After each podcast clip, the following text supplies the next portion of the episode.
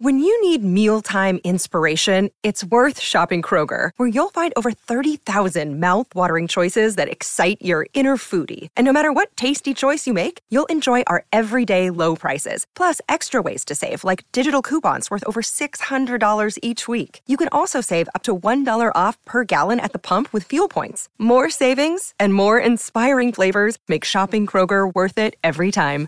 Kroger, fresh for everyone. Fuel restrictions apply. Your brain needs support, and new OLLY Brainy Chews are a delightful way to take care of your cognitive health.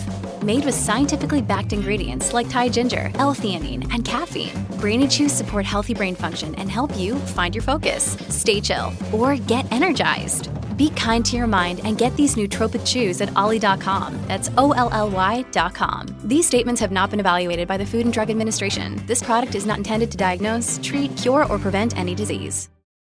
Another day is here, and you're ready for it. What to wear? Check. Breakfast, lunch, and dinner? Check. Planning for what's next and how to save for it? That's where Bank of America can help. For your financial to-dos, Bank of America has experts ready to help get you closer to your goals. Get started at one of our local financial centers or 24-7 in our mobile banking app. Find a location near you at bankofamerica.com slash talk to us. What would you like the power to do? Mobile banking requires downloading the app and is only available for select devices. Message and data rates may apply. Bank of America and a member FDIC. Welcome to the New Books Network.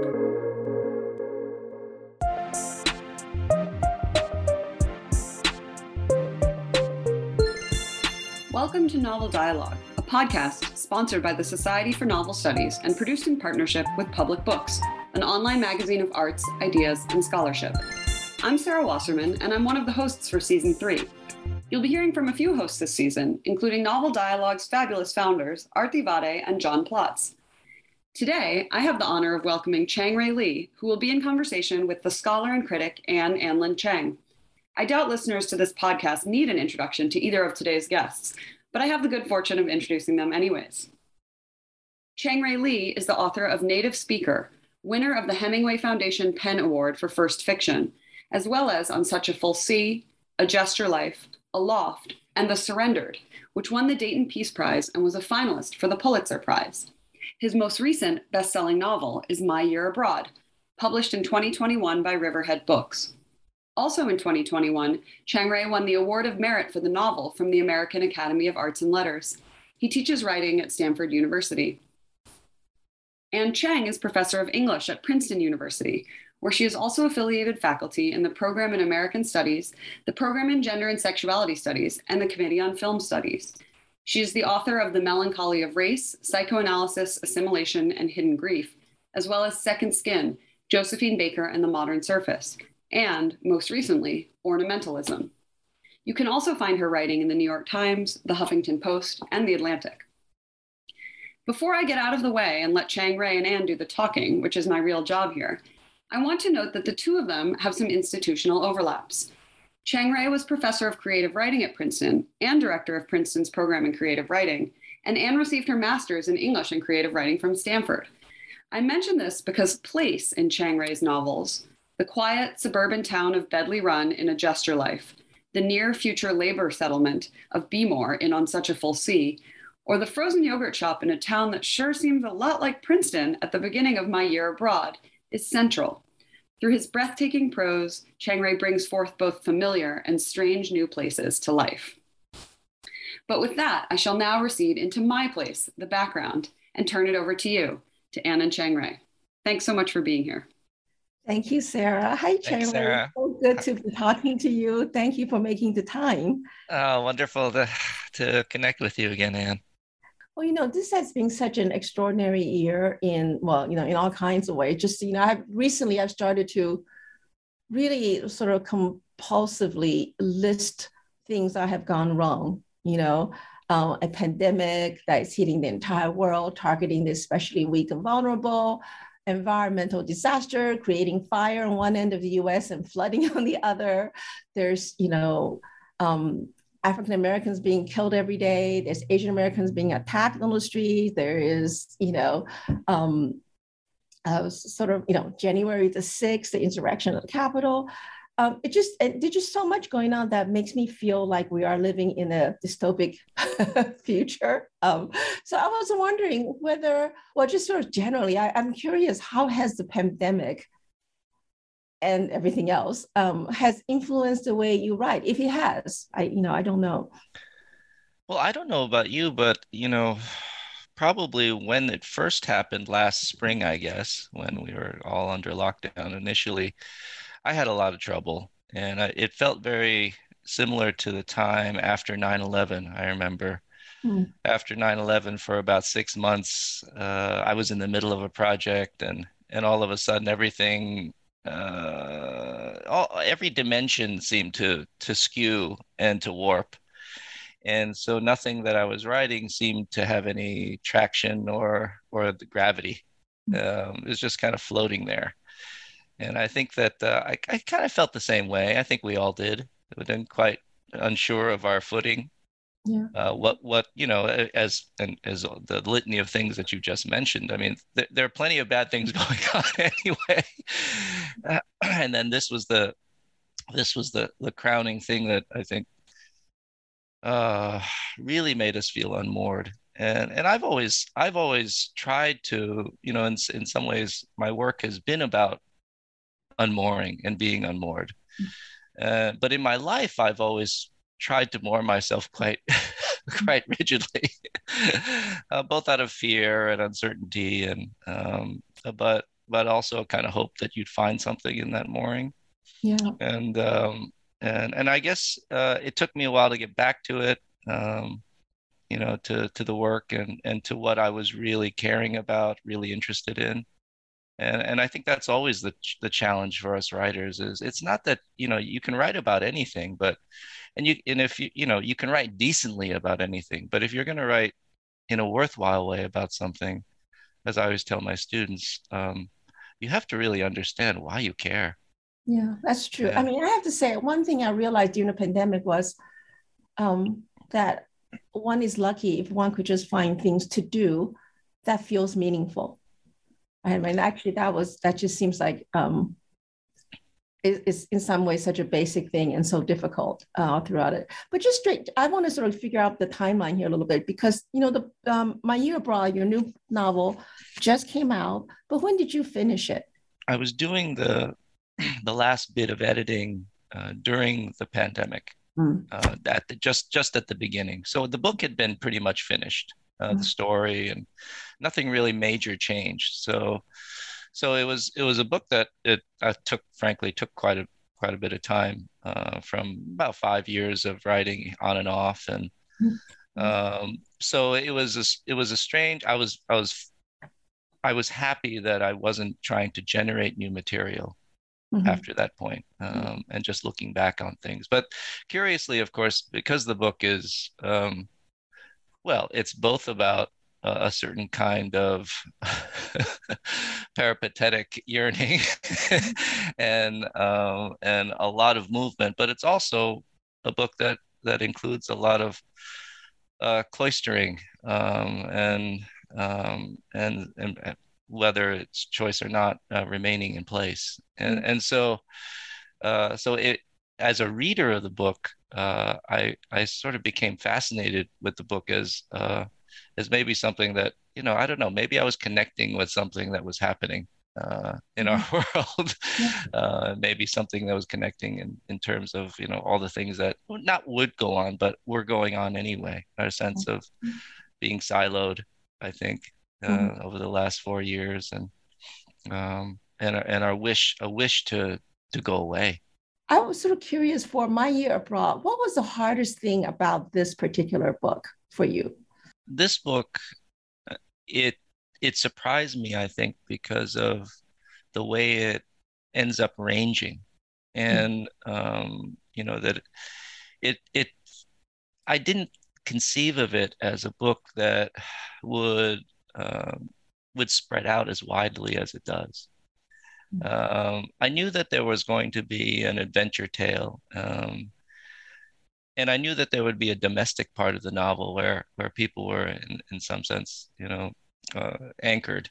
Um, but I didn't know both of those the the, the poles of those those experiences and context um, i didn't know uh, the scale of that uh, in, in in each area. And then i didn't quite understand uh, even though i thought about it a lot how those two things would integrate and then unify uh, in some way. Um, and so i think that was the that was probably the toughest part for me. I i, I understood the characters early on. Um, I understood some of their concerns early on, um, but but how I brought in the world, I suppose, mm-hmm. uh, and that's always the question, right? I mean, it's the context of a of a novel, the the setting, if if it's the setting or a certain kind of psychic setting, um, that's the part that uh, that readers, I think, sometimes think, oh, he'll just fill that in as a kind of stage backdrop, but it's of course not. It has to be completely integrated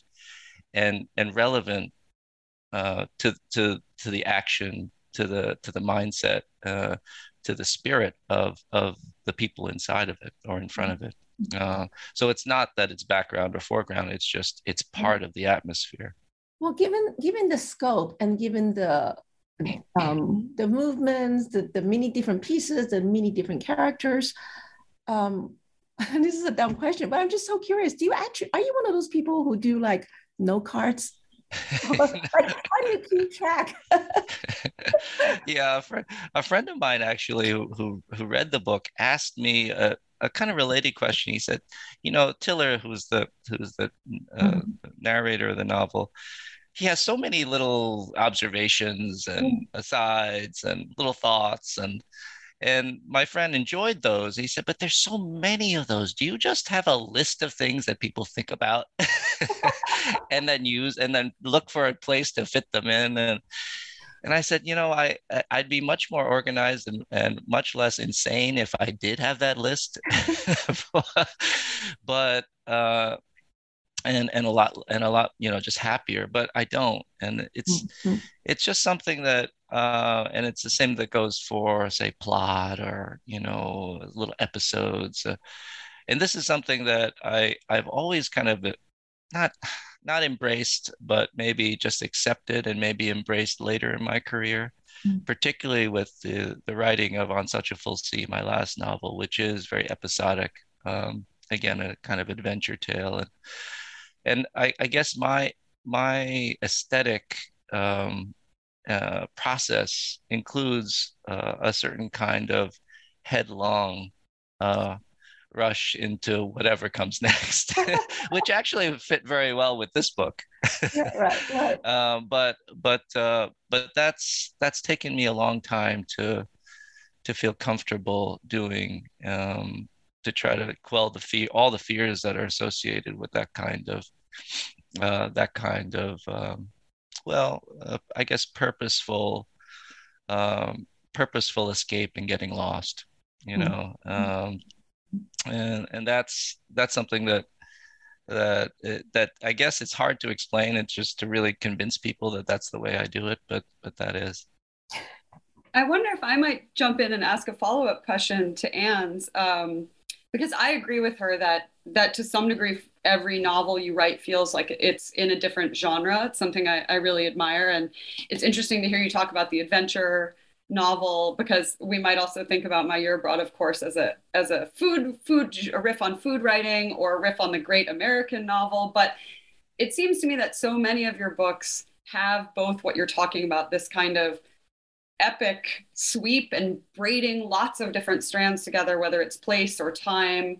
Um, but you know, you also work on the granular, especially with detail at the sentence level. But I'm curious if you like to read those kinds of books. Do you like to read or, or teach your students novels that have a, a certain kind of ambitious sprawl to them, or do you like something completely different from what you write?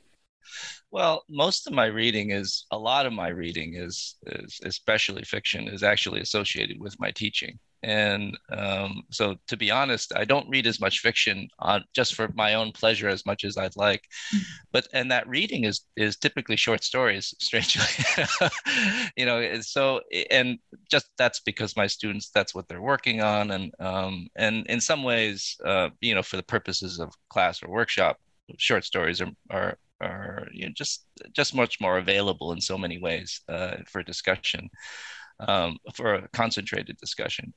so, so it's interesting that your you know your question is interesting to me because um, because I focus so much as a teacher and as a reader in in the granular, and in in in you know a scale that in which and i love this i love teaching stories. In fact i love teaching very short sto- short stories um, where where my students and i can look at the whole thing all at once and in, the sense of that it's this perfect little world perfect of course in quotes but but but what i do when i when i write is in some ways cast all that off um, i suppose with the the the you know these longer form stories that I'm that I've always worked on and always loved working on.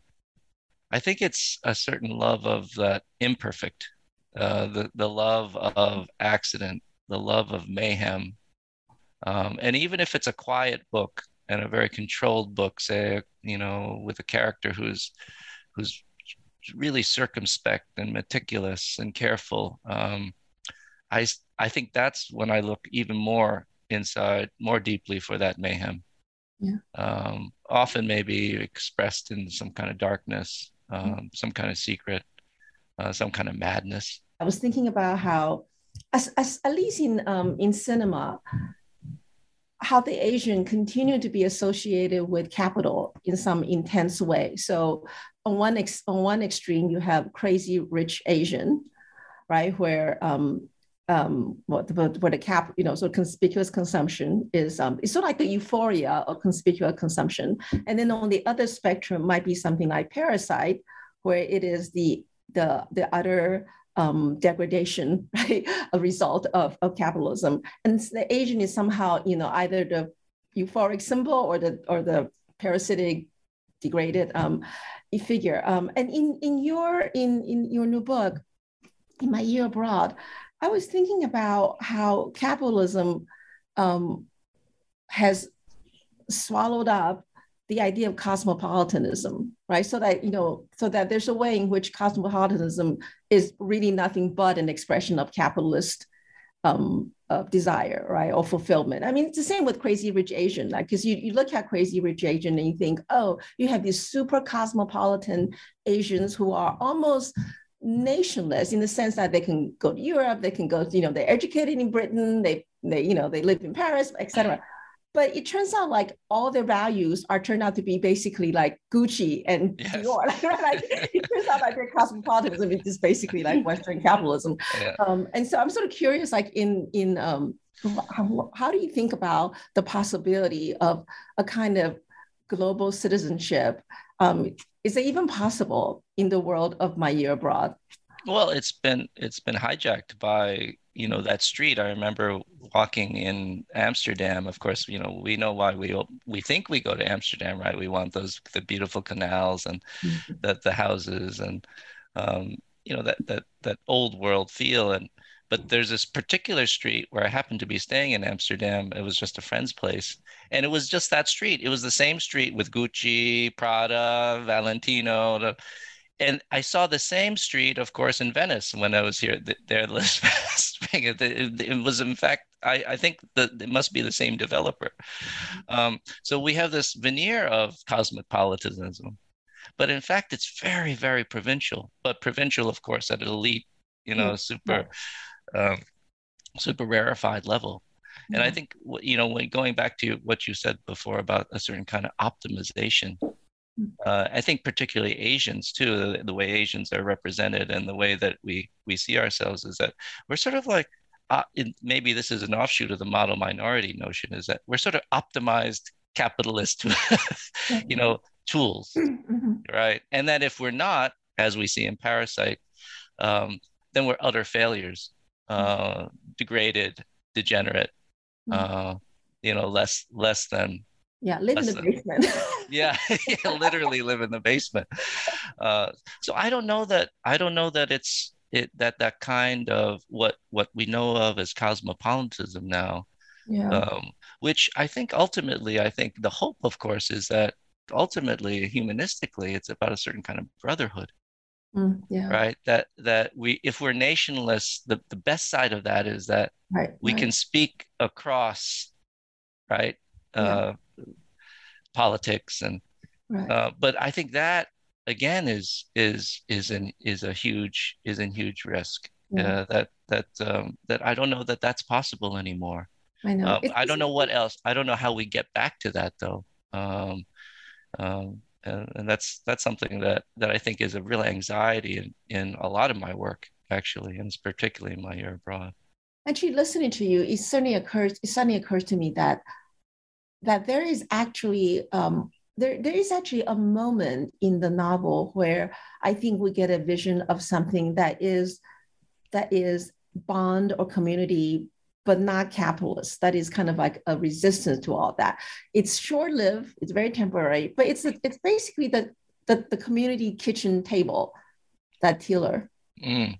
Yes, right? that's right. And well, and yeah. because well, you know, his Tiller's, you know, a sort of adopted son, I suppose, yeah, Victor Jr. He's the, uh, you know, he's the child chef prodigy, and uh, and you know, people have asked me a lot about that section. Like, why, you know, it's interesting, but why did why did you go into all this food stuff? And, and I always say that it's not so much about the food. I mean, food can be fun and it can be uh, literally savory, but but ultimately, what is food about? Right? Food is about being human. Food is about uh, understanding that, uh, you know, in a, in a materialist sense, you know, the philosophical materialist sense that that and the physical in, in terms of physicalism, that that's all we are, and the and that's the way food is the um, is the medium by which uh, uh we can connect with each other, and and that's the and that's the only way I think. And it's sort of a sad commentary I think about bringing people together. Um, but it's also the most essential and basic one, the foundational one. Mm-hmm. Um, and I guess I wanted, you know, after all the things that Tiller has gone through in the course of his travels with Pong, his issues with his his, his family, uh, his issues with himself, I think I wanted him to again get back to very basic kinds of activities and and, and Modi, where he's he's he's trying to connect up with something um, that is actually real, that is undeniable, that can't be parsed, or or or really to, in you know in philosophized uh, to some to some abstractness. I think it's very different. I do think it's very important in the novel because you know if if in the capitalist world, which is mostly the world in the novel, you know you're you're eaten you eat or you be eaten, right? Those are the two options. um, and so I think the table, right, that he creates, um, where he doesn't get paid for it, and he doesn't, you know, it's just, you know, it's just, it's actually a, and, and and of course, it couldn't last forever, but still, um, having that moment, it's, you know, it's actually a very, I I actually found that I needed those moments in order to, in order to sort of survive what was to me um, very harsh about a lot of the world, right, in which he lives. Um, and, and so one of the things I wanted to ask you um, to do, if I, I, I was going to ask you to read a, a passage um, because it is, well, for several reasons. One, because it is a really beautiful example of the way in which your um, prose is on the one hand lucid, but on the other hand incredibly layered and evocative. And he also addresses the other thing that I think is very, what I find very hard um, about the book, um, which is Tiller's sort of transcendental orphanness or homelessness. I know he still has his father, um, but he is a character who's really unmoored you know um, and what's behind that unmooring is the haunting of his mother right? um, and so i was wondering if you could do you have your book with you yeah i do I oh do. good um, so like um so i would i was going to ask you to start on the bottom of um 64 mm-hmm. um and then that. go to the you know the end of 65 if you don't mind okay sure sure val nodded though she was clearly unsure of what that meant tech or metaphor wise. I wasn't sure either, though I was already screening the one random picture of my mother that my dad left up for a while. He and my mother didn't have many photographs on display anyway, and most of those were just of me. This one of her was on the kitchen desk for a while after she split, a shot of her solo, taken during the, my first couple years. I know because you can see the front part of a stroller with a sky blue socked pixie foot at the corner of the frame. One day it was gone and I hardly missed it, like what happens when a huge tree comes down after a storm. You think the bright new hole in the sky is never going to get filled, but then a few days later, everything is somehow recalibrated and it's as if the tree never existed. Anyway, in the picture, she was kneeling, as if she was retrieving a rattle I had dropped beside the stroller. And for some reason, Clark thought this would make an interesting shot, which, to be honest, it is. She's wearing jeans and a slate gray blouse with the sleeves rolled up, and her hair is wrapped in a blue and white checked bandana, which I don't recall her otherwise using.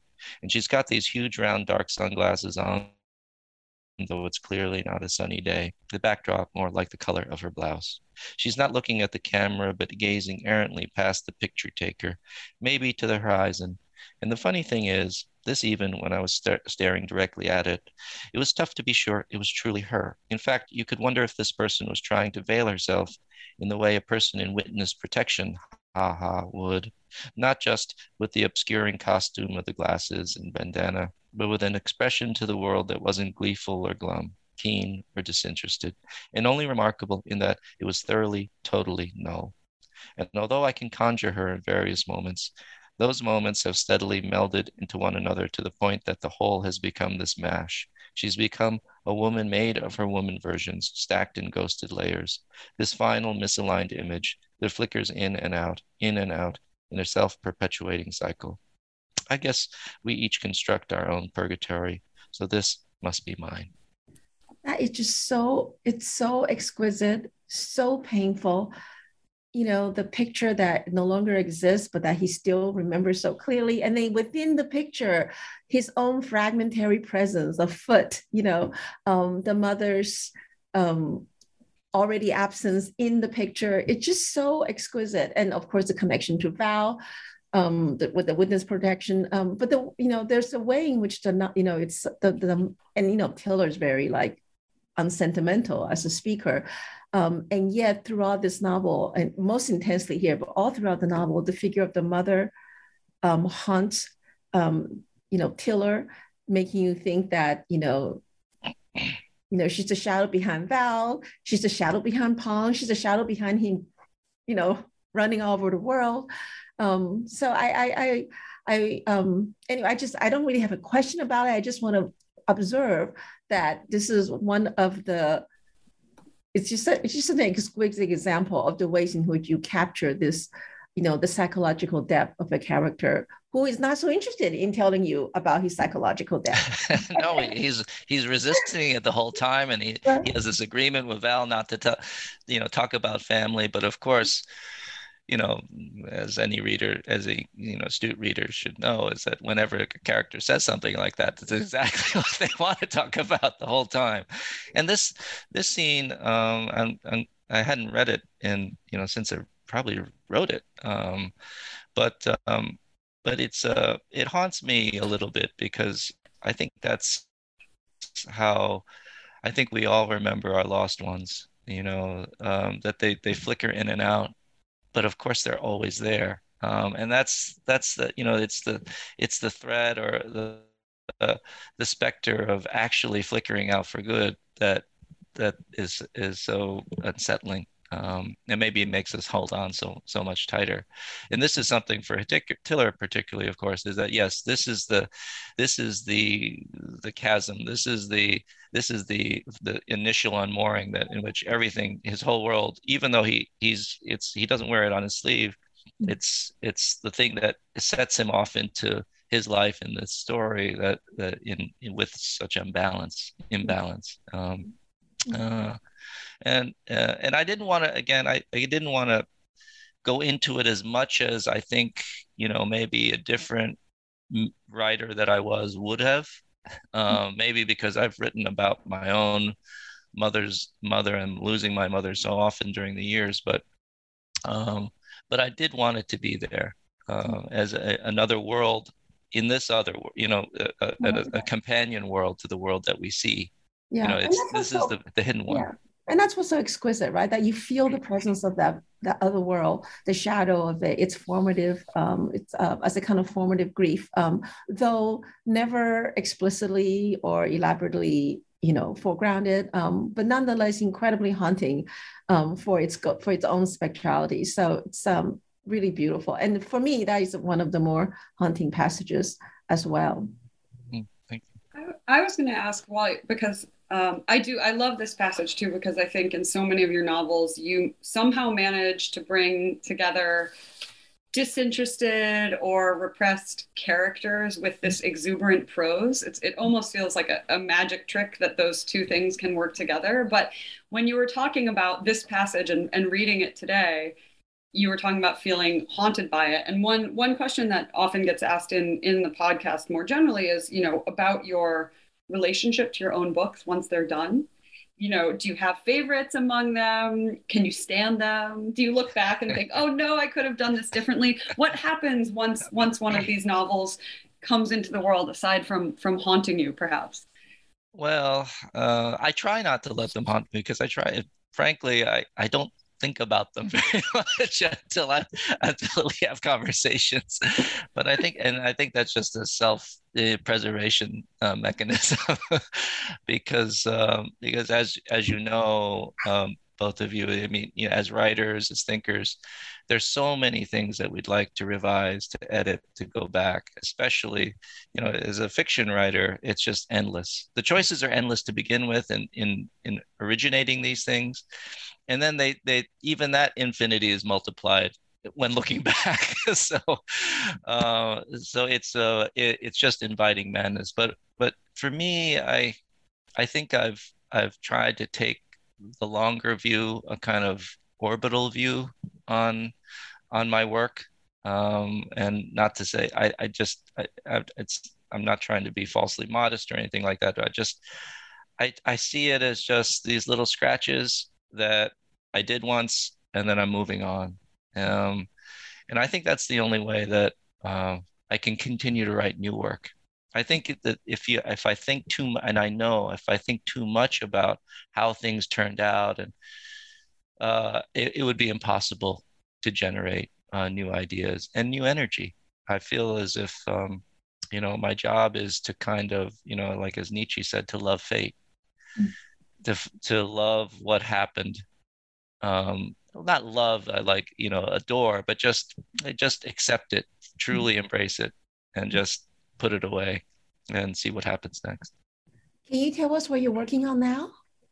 we're talking about well, I'm working. Yeah, I'm working on a story set in um, the '70s. Um, it kind of an auto, you know, semi autobiographical novel. It's a novel. It's not. A, it's not a memoir about um, uh, a young Korean American kid and his family, new immigrants in the New York area, and and uh, a little episode that happens in their lives one summer. It's just a little a little book, uh, but uh, but I've always wanted to write about that time um, and that uh, that the the the I guess the the mindset that we had and the the feeling that we had as a young immigrant family Mm-hmm. um, before you know we were educated before uh, we made it before all those other things uh, when things mm-hmm. were when life was um, uh, quite uh, you know I, I, guess quite arresting every day. And, and uh, uh, so so that's what i'm working on now. Wonderful. It sounds great. Yeah we hope you for the sake of the readers, don't look back at the old books, but do look back to the 70s, I guess, is the, is the paradox yeah. here. But um, in closing, so Novel Dialogue always ends the show by asking a signature question. And this season, our signature question is the following It's if you could snap your fingers and suddenly have one extraordinary new talent, what would it be? Well, I've always, always, always uh, wanted to be a painter. I always, I always thought that that would be amazing. I'd always thought also be great musicians, but, but, um, but I, I, I love the idea of silently uh, creating something that just exploded visually, and, and, and I wish I could, uh, I wish I could draw. I wish I could paint. I wish I could. Um, I wish I could do those things. And maybe that's it's something that I would never have thought I'd be interested in when I was younger. But mm-hmm. maybe as I maybe I'm I'm much more visual now. Maybe because I like to sit around and just look at things. and the more you look at things, the more you realize that there's there's so much detail. There's so much intricacy, mm-hmm. um, and not just to represent it, but to to imagine new new mm-hmm. kinds of complexities would be cool. Visual. It seems so unfair, Chang-Rae. Our, what our listeners, uh, what our listeners can't know is that Anne is sitting in front of a virtual background, which is her own artwork. So oh, wow. we have well, we have an artist about, among us making was, uh, making those of us who wish we could draw or paint yeah. long for it even more, which feels in keeping with the spirit of longing and yearning from today's yeah. conversation. Well, you know something, Cherry, it's funny that you said it because you know for me it's been like therapy. It is it is a it is being able to be quiet and concentrate and mm-hmm. really look um, but an activity in which I have no ego. Like yes. you know, it's not like writing; I have no stakes in it, um, yes. and so it is. It's very peaceful for me. Yes, yeah, and also it's really fun to create something with your hands. You know, exactly. It's very it's very tactile. Yeah, and because that that certain kind of lingual articu- articulation is a different thing, right? And and right, something right. non-lingual, you know, in tactile is um is is amazing. So yeah, yeah, good for you. well, thank you so much to both of you for your time and your insights today. In parting, I'll remind listeners that Chang-Rae Lee's latest novel, My Year Abroad, is available in bookstores everywhere. That's brick and mortar and online bookstores. And we are grateful to the Society for Novel Studies for its sponsorship, to Public Books for its partnership, and we wish to thank Duke and Brandeis universities for their support. Hannah Jorgensen is our production intern and designer, Claire Ogden, our sound engineer, and James Draney, our blog editor. Thanks so much for listening. Be well and keep reading.